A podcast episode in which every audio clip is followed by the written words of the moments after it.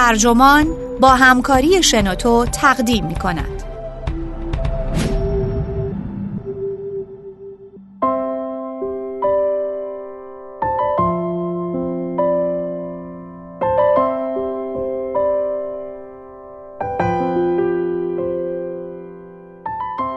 وقتی با فرزندت هستی آن گوشی لعنتی را بگذار کنار نویسنده اریکا کریستاکیس مترجم علی برزگر.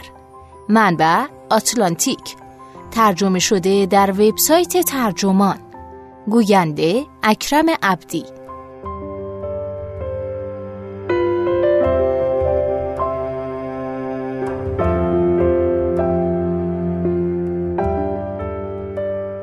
کودکان امروزی می‌تونن از چهار ماهگی منظما از وسایل دیجیتال استفاده کنند. پدر و مادرها هم طبیعتا از این بابت نگران و ناراحتن. حقم دارن. اما تهدید بزرگتر نه اعتیاد کودکان به گوشی های هوشمند بلکه دل مشغولی پدر و مادرها به این وسایله بررسی ها نشون میدن هرچه استفاده والدین از گوشی ها بیشتر میشه به همون میزان کودکان بیشتری راهی اورژانس بیمارستان ها میشن یا آسیب روحی و شناختی می‌بینن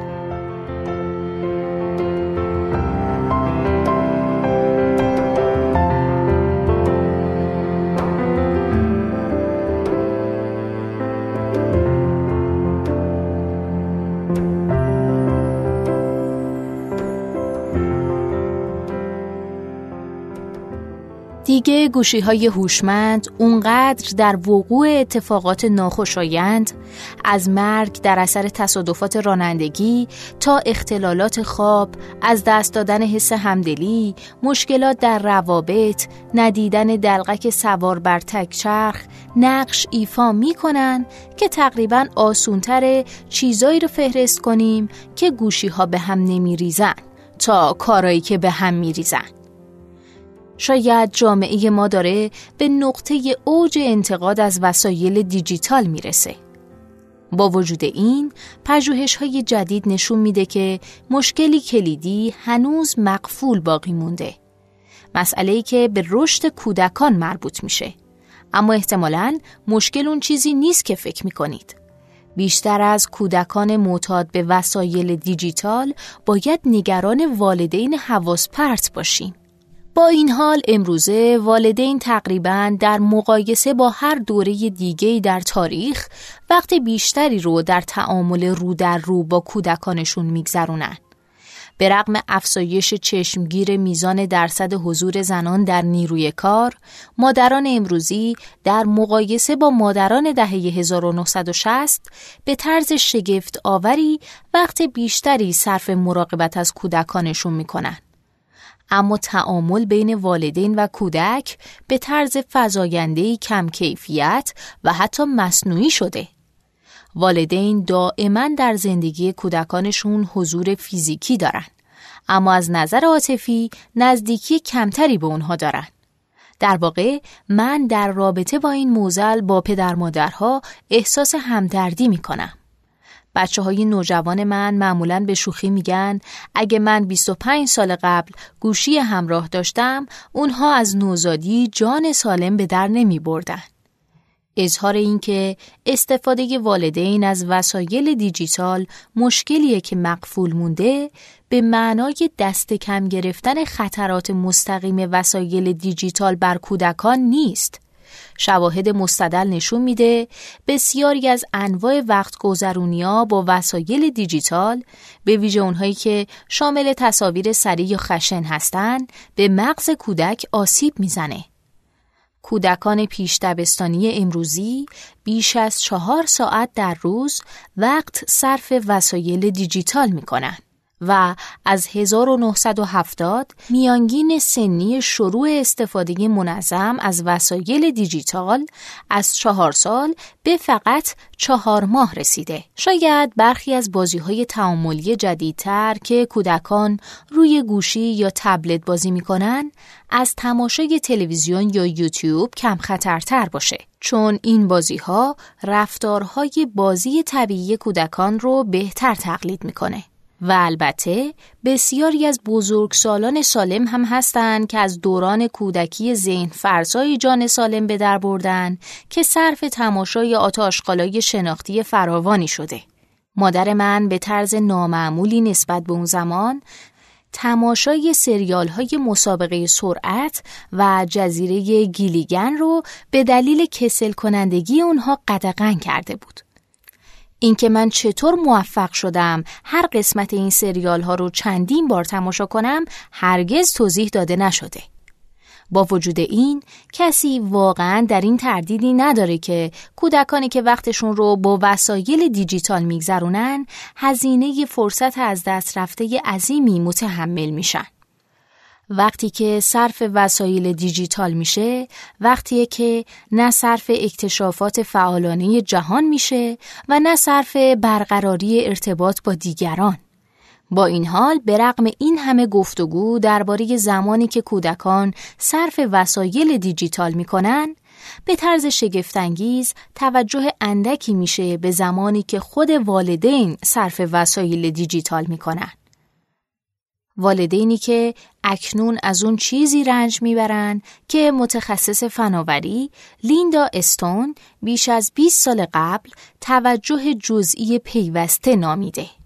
همونطور که استون اظهار کرده این موزل فقط به ما آسیب نمی‌زنه به کودکان ما هم آسیب می‌زنه این سبک جدید تعامل با فرزندان می‌تونه نظام الگوبرداری عاطفی و دیرینه رو مختل کنه که مهمترین عنصر اون ارتباط پاسخگویانه است که مبنای اغلب فرایندهای یادگیری بشریه. ما در قلمروی ناشناخته هستیم. متخصصان رشد کودک نامهای مختلفی برای نظام ارتباطی والدین و کودک دارند که ساختمان بنیادی مغز رو می‌سازه. جک شونکوف متخصص کودکان و مدیر مرکز رشد کودک دانشگاه هاروارد این نظام ارتباطی رو از نوع ارتباط بدبستان مینامه. کتی هرشپاسک و رابرتا میچین گولینکوف که روانشناس هستند نوعی دونوازی محاوره رو توصیف می‌کنن.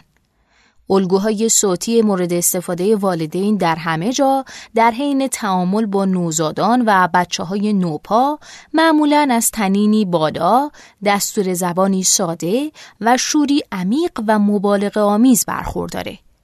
اگرچه این نوع صحبت برای ناظران بزرگسال مشمعز کننده است، نوزادان هرگز از اون سیر نمیشن.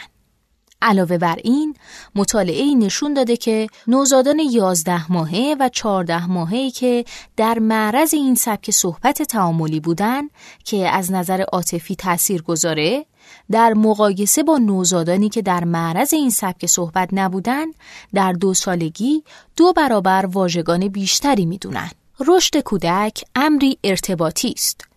به همین دلیل در یک آزمایش نوزادان نه ماهه‌ای که چند ساعت از زبان یک انسان آموزش زبان ماندارین میشنوند می‌تونن عناصر آوایی خاصی رو در این زبان تشخیص بدن. در حالی که گروه دیگه ای از نوزادان که دقیقا همین آموزش رو از طریق ویدیو میشنون نمی‌تونن. از دیدگاه هرشپاسک استاد دانشگاه تمپل و پژوهشگر ارشد اندیشکده بروکینگز مطالعات بیشتر و بیشتری داره اهمیت گفتگو رو نشون میده. او به من میگه زبان بهترین پیش بینی کننده موفقیت تحصیلیه که هیچ همتایی نداره. زبان کلید مهارت‌های زبانی قوی در گفتگوهای روان بین کودکان و بزرگسالانه. بنابراین مشکل زمانی پیش میاد که نظام الگوبرداری از نظر عاطفی پرشور بزرگسال و کودک که در یادگیری در سنین پایین نقش اساسی داره برای مثال با خوندن یک متن اینترنتی یا چک کردن سریع اینستاگرام مختل میشه. هر کسی که با کالسکه بچه والدینی حواس پرت و گوشی به دست نقش زمین شده می‌تونه به فراگیری این پدیده گواهی بده. اقتصاددانی که افزایش آسیب به کودکان رو با رواج گوشی های هوشمند مرتبط می‌دونه یکی از نتایج چنین سناریوهایی رو بررسی کرده شرکت AT&T خدمات گوشی هوشمند رو در زمانهای مختلف در مکانهای مختلف ارائه می‌کنه و بدین وسیله آزمایش طبیعی جذابی خلق می‌کنه. ناحیه به ناحیه با رشد استفاده از گوشی هوشمند معمولیت های اورژانس کودکان هم افزایش پیدا می‌کنه. این یافته ها تا حدودی توجه رسانه ها رو به خطرات فیزیکی ناشی از فرزند پروری با حواس پرت جلب کرد. اما به تأثیر اون بر رشد شناختی کودکان کمتر پرداختیم. هرشپاسک میگه بچه های نوپا نمی‌تونن یاد بگیرن ما چه زمانی با برداشتن گوشیمون یا نگاه کردن به متنی که روی صفحه گوشیمون ظاهر میشه جریان گفتگو رو قطع می‌کنیم. در اوایل دهه 2010 پژوهشگران در بوستون به طور مخفیانه 55 مراقب رو زیر نظر می‌گیرن که با یک کودک یا بیشتر در یک رستوران فسفودی غذا می‌خورن. چهل تا از بزرگسالان به درجات مختلف مشغول گوشیشون بودن. برخی تقریبا به کل کودکان رو نادیده گرفته بودن. پژوهشگران در میابند که تایپ کردن و محتواخانی در این خصوص از تلفن کردن نقش بیشتری ایفا می‌کنه.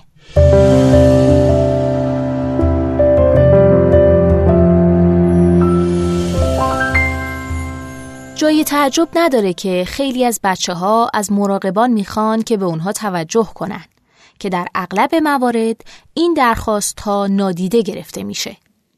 در مطالعه تکمیلی 225 مادر با کودک های حدوداً 6 ماهشون به محیط آزمایشی آشنایی آورده شدند و به هر مادر و کودک غذایی برای خوردن داده شد و از تعاملات اونها فیلم برداری کردند.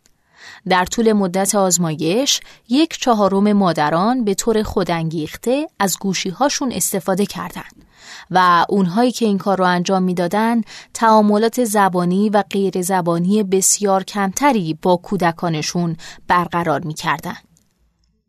هرشپاسک، گولینکوف و جسارید از دانشگاه تمپل آزمایش دقیق دیگه رو این بار در منطقه فیلادلفیا انجام دادن تا تأثیر استفاده والدین از گوشی رو بر یادگیری زبان کودکان آزمایش می‌کرد. 38 مادر و نوزادان دو سالشون به داخل اتاقی آورده می شدن.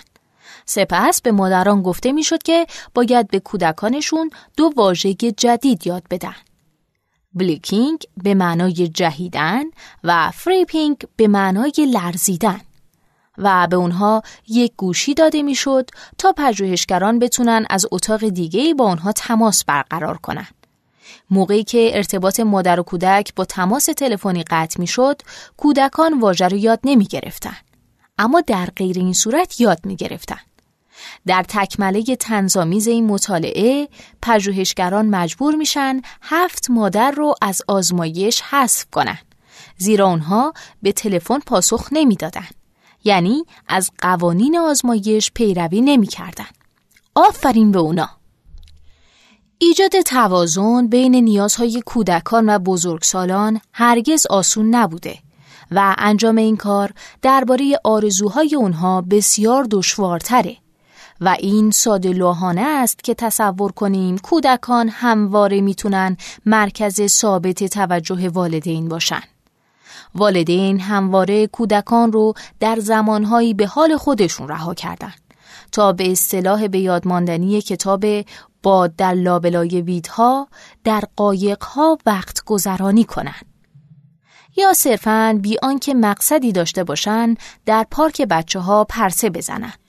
از برخی جهات وقت گذرونی کودکان با وسایل دیجیتال در قرن 21 خیلی متفاوت از دستیاران مادری نیست که هر نسل از بزرگسالان برای مشغول نگه داشتن کودکان بر اونها تکیه می کنند. هنگامی که والدین از پارک بچه محروم هستند، واقعی یا تمثیلی، بینظمی خیلی هم دور نیست.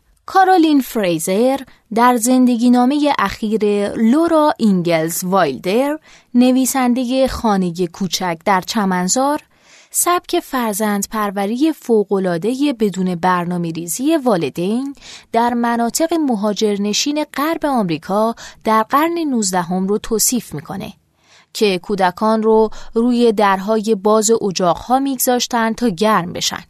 و به گونه های دیگه اونها رو در معرض همه نوع پیش آمد قرار می‌دادن. چرا که مادران مجبور بودن از پس وظایف متعدد بر بیان. وایلدر خودش موارد متعددی از حوادث نزدیک به فاجعه رو بازگو می‌کنه که برای دختر کوچیکش روز پیش اومده. یک بار او رو در حال انجام کارهای روزمرش دید که یک جفت اسب کوتوله از روی سر نوزادش پریدن. بیتوجهی گهگاهی والدین فاجعه بار نیست و حتی می‌تونه انعطاف پذیری به بار بیاره. اما بیتوجهی مزمن داستان دیگه ایه. استفاده از گوشی های هوشمند با نشانه های آشنای اعتیاد مرتبط دونسته میشه.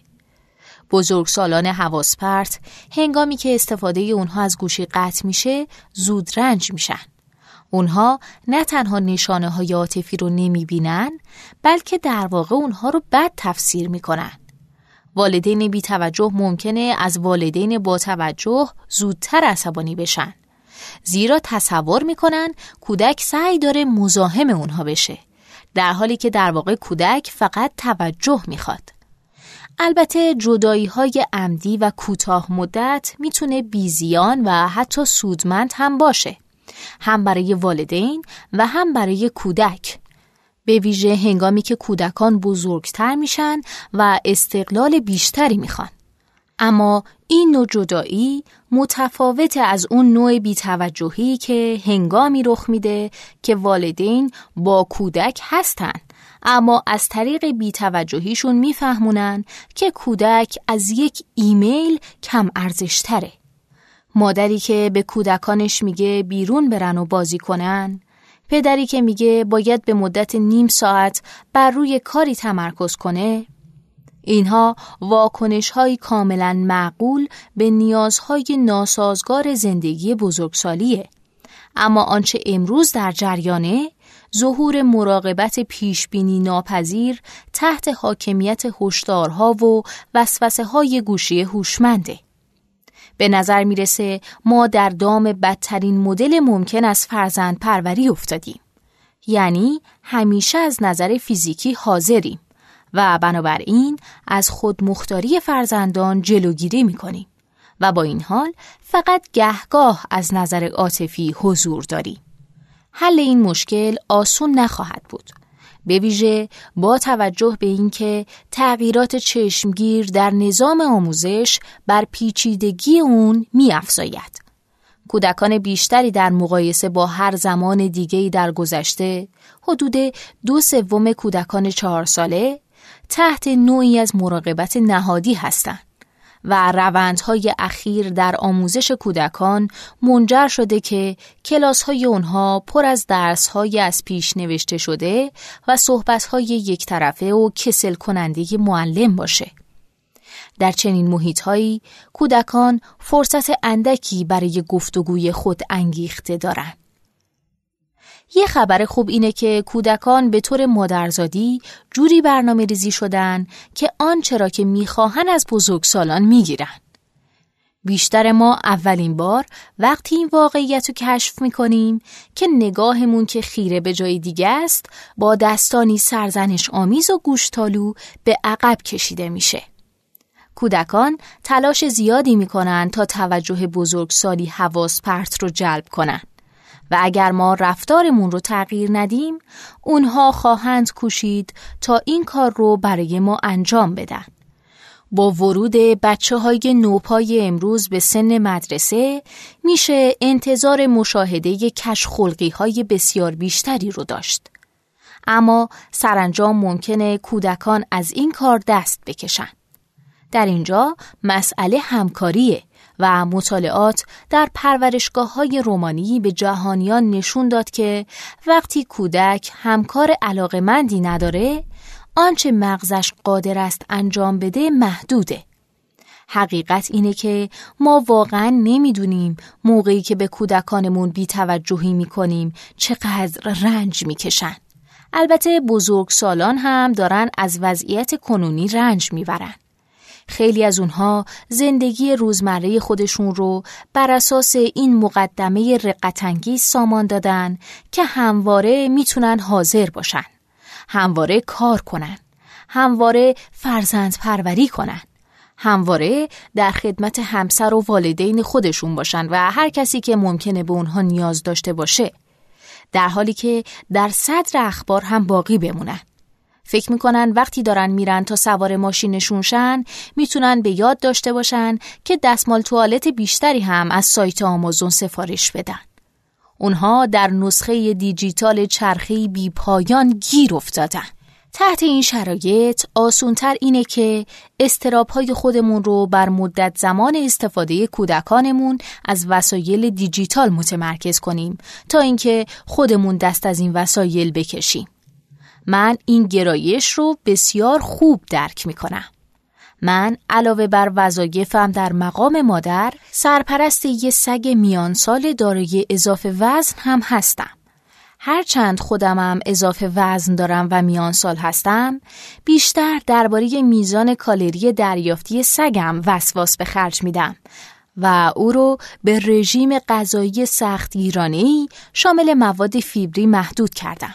به جای اینکه رژیم غذایی خودم رو اصلاح کنم و از کلوچه دارچینی صبحانم دست بکشم. از دیدگاه روانشناختی این شکلی کلاسیک از فرافکنی هستش. یعنی جابجایی دفاعی شکست های خودمون با نسبت دادن اونها به دیگرانی که نسبتاً بیگناه هستند.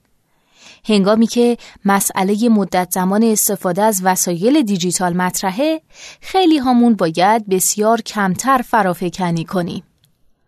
اگه بتونیم اون چنان که برخی روانشناسان میگن بر دخالت فناوری در زندگی خودمون غلبه کنیم احتمالا در خواهیم یافت که می‌تونیم صرفاً با انجام کارهای کمتر کارهای بسیار بیشتری برای کودکانمون انجام بدیم.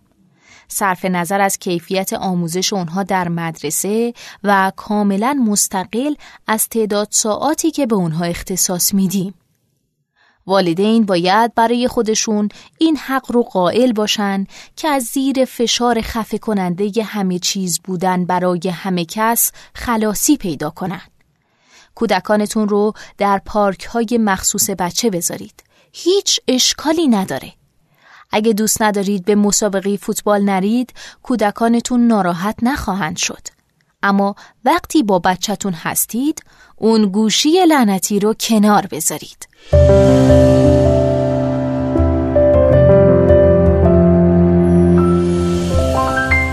این پادکست اینجا به انتها رسید. ممنونم که با من همراه بودین. اگه شما هم ایده ای دارید که فکر می‌کنید می‌تونه برای بقیه جذاب باشه اونو در قالب یه فایل صوتی در سایت و یا اپلیکیشن شنوتو با بقیه دوستاتون به اشتراک بگذارید. ممنونم. شنوتو سرویس اشتراک گذاری فایل های صوتی www.shenoto.com